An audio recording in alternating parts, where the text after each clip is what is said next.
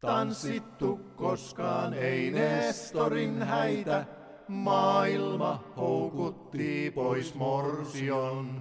Vanhoja poikia viiksekkäitä, mies sekä hylje kumpikin on, kumpikin on. Tervetuloa Veskansan tarinoiden pariin. Minun nimeni on Anne-Mari P. ja minulla on täällä vierelläni historia-asiantuntija Tapani Innanen. Tänään kuullaan mielenkiintoinen tarina Unto Tynkkysestä, joka kertoo elämästään lapsuuden kotinsa maisemissa Ritosaaressa. Tapani, minkälaista oli pienen pojan elämä saaristossa tuhatyhdeksänsataakolmekymmentäluvulla? Unto kertoo muisteluissaan pitemmältäkin peltotöistä, karjataloudesta ja maidon tuotannosta, joihin hän oli tutustunut jo ihan pikkupojasta lähtien. Samalla hänen koko muistelunsa tarjoaa jotenkin välähdyksen niihin vaiheisiin, millä tavoin saaristolaisten elämä kehittyi tuhatyhdeksänsataaluvun kuluessa. Unton lapsuutta leimasi kansakoulu. Se oli perustettu Ritosaareen jo tuhatyhdeksänsataakaksi, ja se on yksi vanhimmista Säämingin kansakouluista. Ihan mainio osoitus siitä, että vesiyhteys oli noihin aikoihin pikemminkin yhdistävä kuin erottava elementti, oli se, että sieltä mantereen puoleltakin Kaartilan kylän lapset kävivät vesimatkan yli koulussa Ritosaaressa. Alimpien luokkien käyminen kansakoulussa vakiintui vasta, kun tuhatyhdeksänsataakaksikymmentäluvulla päätetty oppivelvollisuus saatiin tuhatyhdeksänsataakolmekymmentäluvun loppuun mennessä toteutetuksi. Tällä tavoin Unto pääsi toisten Veskansan lasten tapaan osalliseksi suomalaisen yhteiskunnan tärkeästä kehityksestä, kun koulutuksen tasoa nostettiin. Koulunkäynnin ohella jo pikkupojalle oli tarjolla maanviljelystalouden arkitöitä. Kun Unto muistelee kivien keräämistä pelloilta, se on paitsi hyvin konkreettinen kertomus saaristolaisten maanviljelyksestä, myös samalla vertauskuva maanviljelyksen kehittymisestä ja ylipäätänsä maanviljelyksestä elintapana. Tokihan saaristossa oli jo vuosisataista peltoviljelystä, mutta ei niitä saman tapaan laajalti ollut kuin vaikkapa Varsinais-Suomen tai Pohjanmaan jokivarsien tasaisemmilla seuduilla. Ja kiviä siellä saariston pelloilla kyllä riitti poimittavaksi joka sadon jälkeen ennen seuraavaa viljan kylvämistä. Niitä riitti pojille ja tytöille ja aikuisille. Vanhojen peltojen lisäksi Itä-Suomessa oli ainakin tuhatyhdeksänsataakaksikymmentäluvulle saakka tapana etsiä lisää viljelysmaata niin sanotusta kaskipelloilta. Tai eiväthän ne mitään peltoja olleet. Metsä hakattiin valitulta kaskialueelta maahan, puidettiin, annettiin kuivua vuoden yli ja sen jälkeen kaski eli kuivat puut ja ruohikko poltettiin. Tuohon tuhkamaahan sitten kylvettiin ohraa tai muuta viljaa. Hirmuisen työn takana se oli, että sitten muutaman vuoden ajan sieltä kivien ja kallioiden koloista viljaa saatiin kasvamaan. Ja kun sitten tasaisimpia kaskialueita haluttiin vakituiseen peltoviljelyyn, niitä kiviä oli sieltä pakko käsipelillä ja hevosreilla kuljettaa pois. Kun nykyään näkee saaristolaispeltojen lähettyvillä joskus somiakin kiviaitoja, ne eivät todellakaan ole jotain koristekiviksi sille paikalle etsittyjä.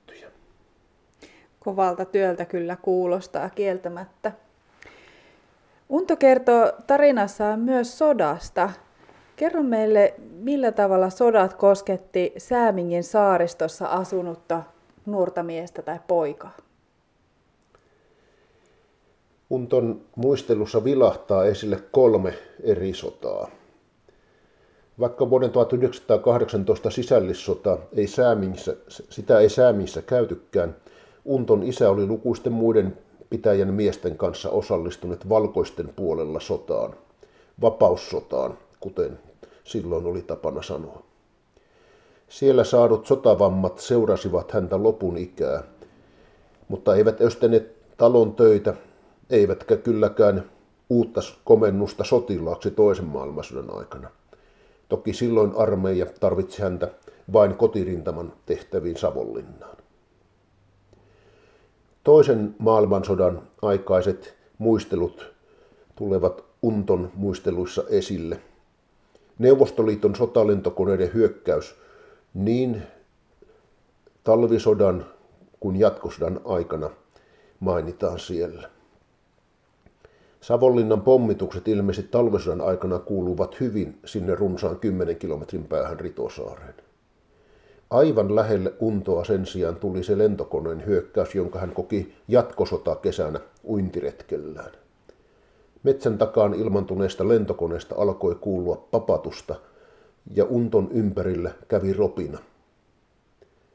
Vasta uintikaverina olleen sedän selityksestä nuori poika ymmärsi, että heitä oli ammuttu. Ei kuitenkaan sillä kertaa osunut eikä myöhemminkään.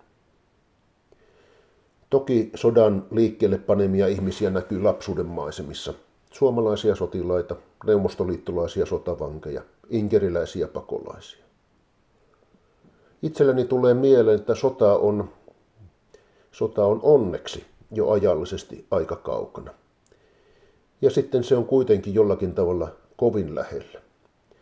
Tätä kaikkea he, meidän isovanhempamme ja vanhempamme, ovat kokeneet ja kantaneet muistoissaan koko elämänsä. Mitähän perintöä me olemme siitä saaneet eväiksemme? Varmasti ollaan saatu paljonkin. Ja nyt minusta on erityisen arvokasta, että näissä tarinoissa näitä sotamuistoja kerrotaan avoimesti. Sitä ei ihan aina jokaisessa vaiheessa ole pystynyt tekemään. Mutta Tapani, Unto kertoo jotain hänen tiluksistaan. Onko sulla jotain sanottavaa, jotain avattavaa meille näistä, näistä Unton tiluksista? Kyllä vain. Sodan jälkeen Unto kasvoi sitten tilallaan nuoreksi mieheksi. Ja siitäkin vaiheesta tekisi mieli nostaa esille taas ne kiviset pellot. Mutta samalla, niin kuin kohta voimme kuulla, uusi tekniikka, nimittäin traktorit tulivat tuhatyhdeksänsataaviisikymmentäluvulla möyrimään pelloille kivien poistamiseen. Ja toki muihinkin peltotöihin. Silti siellä piti edelleen ihan käsityönäkin kivien kanssa taistella. Unto kertoo itselleen tapahtuneesta hurjasta onnettomuudesta kivipellolla. Toki siitä hän sitten selvisi pitkällä sairaalareissulla. Traktori oli koneistuvan maanviljelyksen airut, joka tehosti kaikkia maanviljelystä. Työvoiman tarve alkoi kuitenkin koneistumisen myötä vähentyä ja tuhatyhdeksänsataakuusikymmentäluvun puolivälistä myös viljelystilojen määrä. Kun lossi- ja tieyhteydet paranivat, kävikin niin, että asukkaat pikemminkin poistuivat pois saaresta. Kuten Unto mainitsee, myös Ritosaaresta asutus väheni ja paljon tiloja jäi autioiksi. Vakinaisesti asuttujen saarien viljelijäperheistä kenties vain jokunen jatkoi maataloutta, ja heidänkin oli tehostettava ja erikoistuttava tuotannossaan. Ehkäpä eniten Pihlajan Vedensaarien vanha maatila-asutus oli uhattuna tuhatyhdeksänsataayhdeksänkymmentäluvun E U-Suomessa. Sen jälkeen, kuten Unto ihan lopuksi mainitsee, uusia saaristolaisia on tullut, kun aluksi ehkä vapaa-ajan asuntoina käytetyt talot ovatkin muuttuneet vakinaisiksi kodeiksi. Unton haastattelu on tehty paria kuukautta ennen kuin covid yhdeksäntoista-pandemia alkoi rajoittaa elämistä Suomessa. Saaristolaiselämä lieneekin saanut piristysruiskeen, ehkä jopa uusia vakinaisia asukkaita, kun monien on ollut pakko tehdä etätöitä tietokoneen ja verkkoyhteyksien avulla. Kenties tämä tulee olemaan osa vakituista väkeä tulevan Veskansan parissa. Kiitos Tapani tästä taustoituksesta. Nyt siirrytään Matti Muhosen tunnelmoinnin jälkeen Unto Tynkkysen kasvutarinan pariin.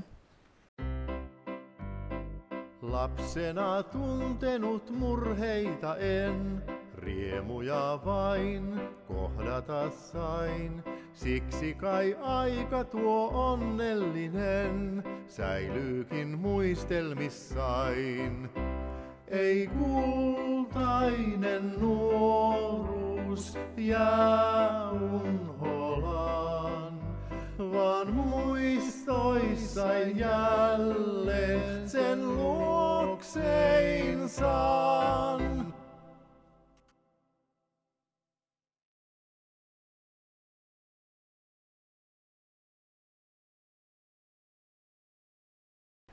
Ollaan Ritosaaressa, Hepo, Hepolahden rannalla, hienolla paikalla.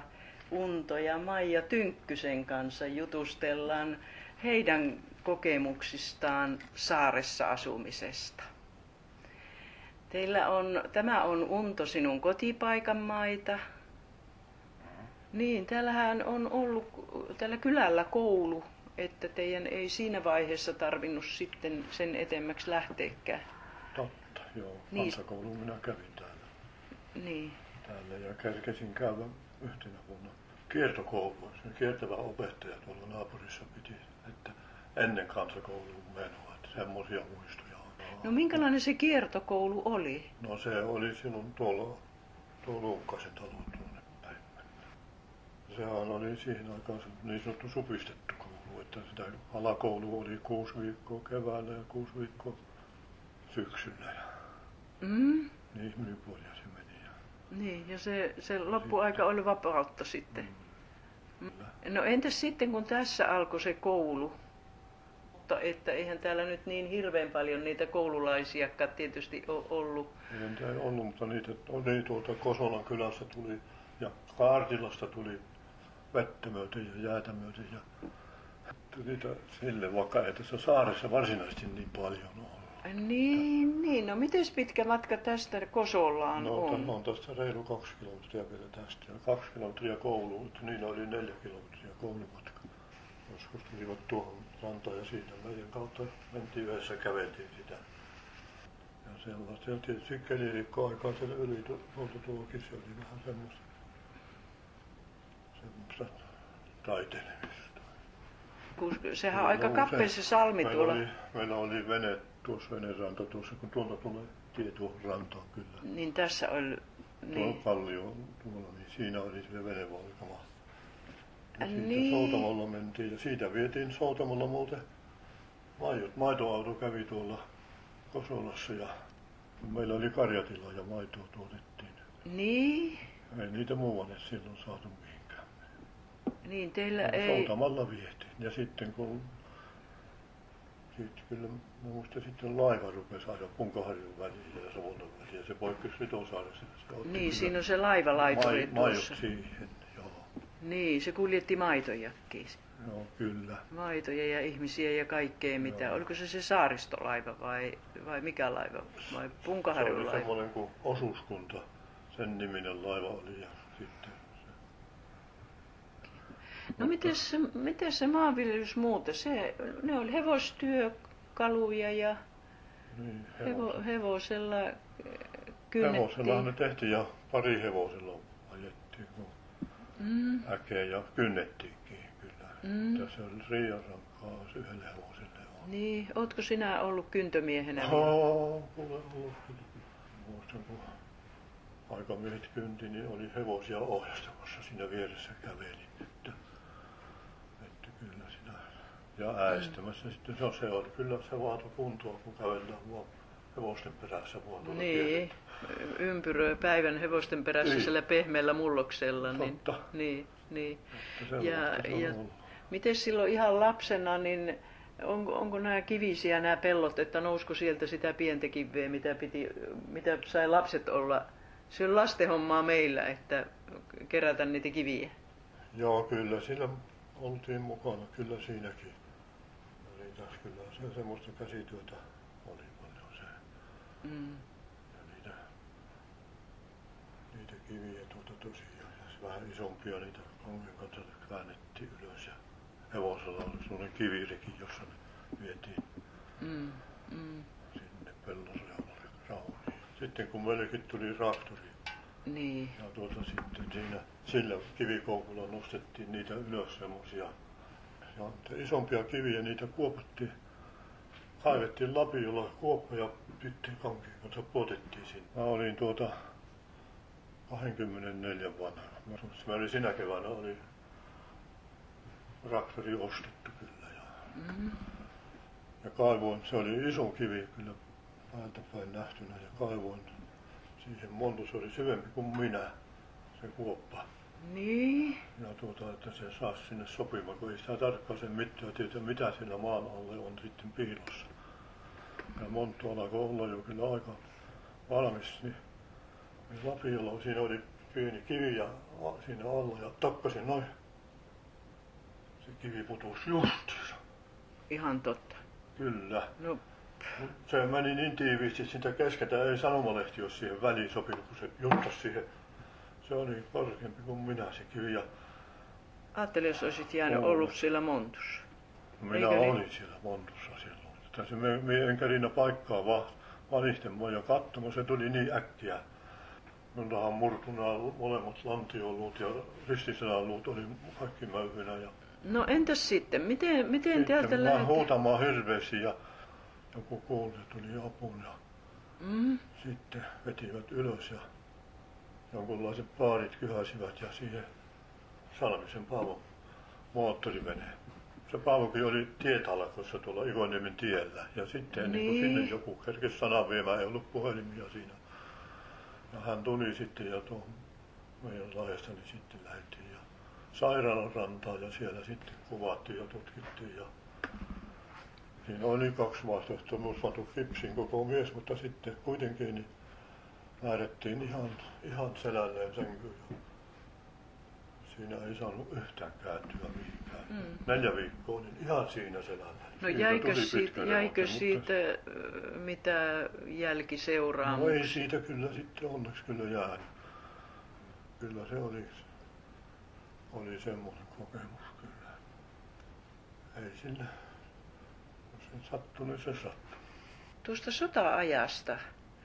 Pitikin vielä kysymäni, että miten se, sä oot ollut pieni poika sota-aikaan, mm. muistatko sinä siitä ajasta mitään? Kyllä minä mitään muistan, kyllä, kyllä tuota, tosiaan esimerkiksi nyt otan niin kuin jatkosota alkoi. Niin. Nukuttiin tuolla, mekin heräsi aamulla, sitä koputtaa joku oveen ja jyskyttää ja tulihan minä äänestäkin, se oli tuon Huoltosen Ville tuosta. Niin. Ja se on nyt lähtöjä, niin isä ja mun setä, ne lähti yhden selkään Savonlinnassa, oli kokoontuminen, se, se oli sellainen se sotaan lähtö. Niin.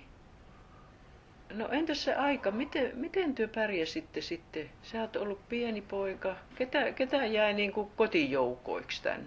No minä tänne jäin ja lapset ja... äiti jäi ja sitten meillä oli joku piika. Mm-hmm. No, no. Sitten oli kesävieraita.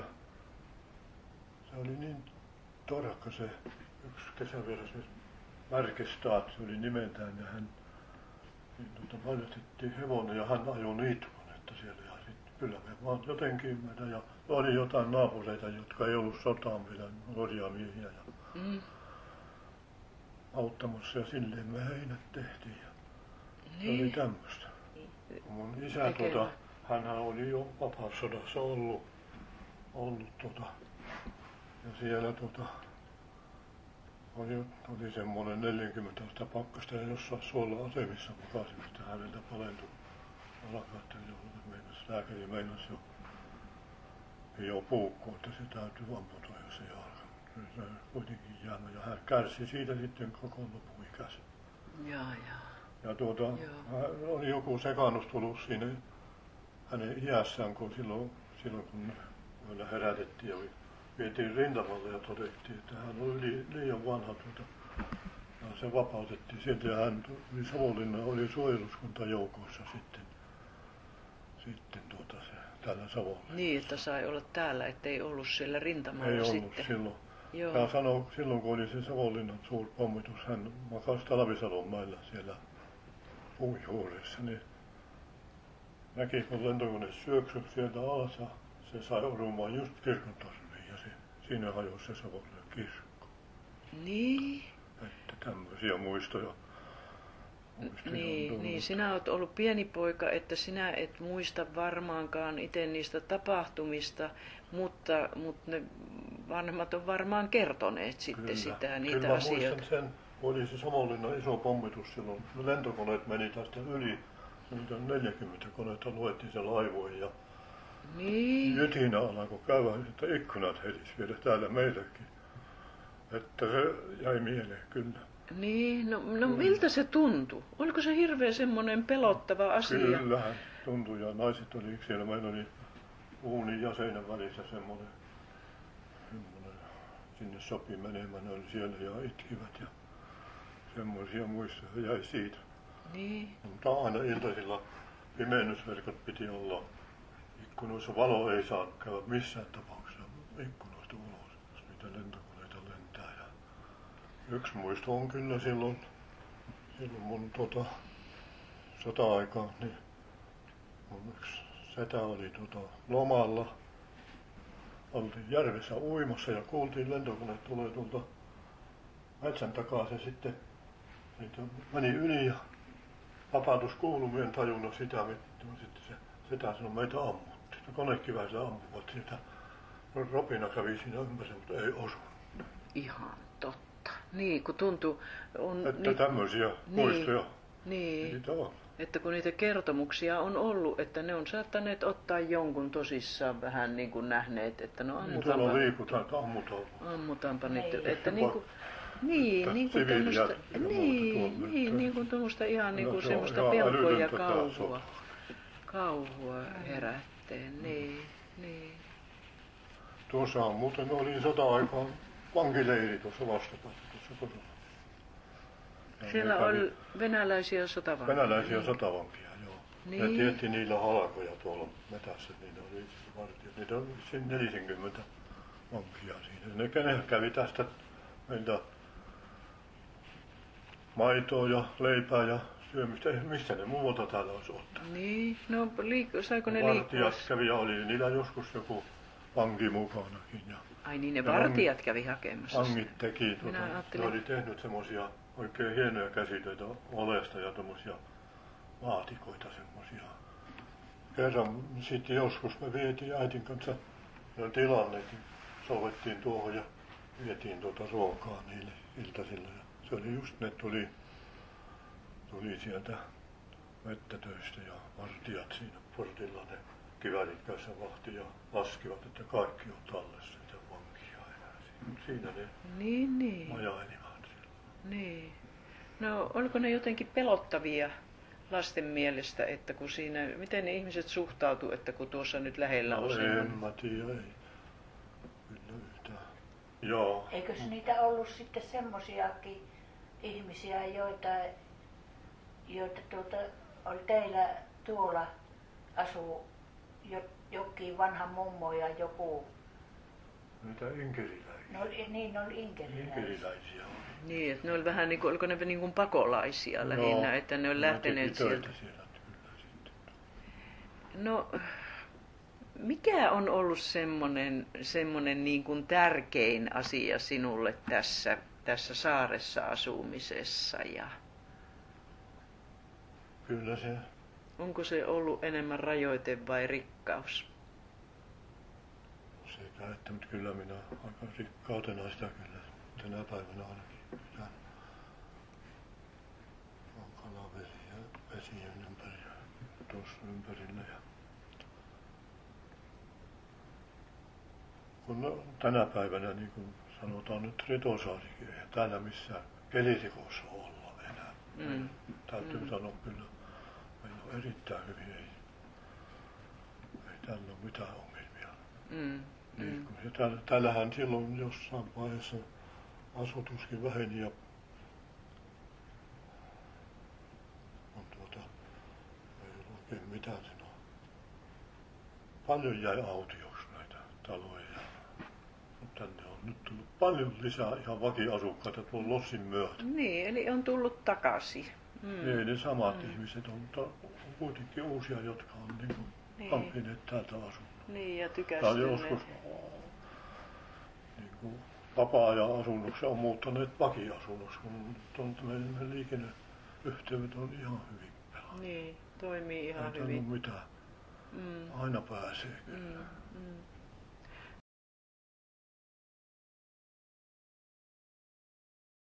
Bam bam bam bam la la la la la la la la la la la la na na na na na na bam bam bam bam.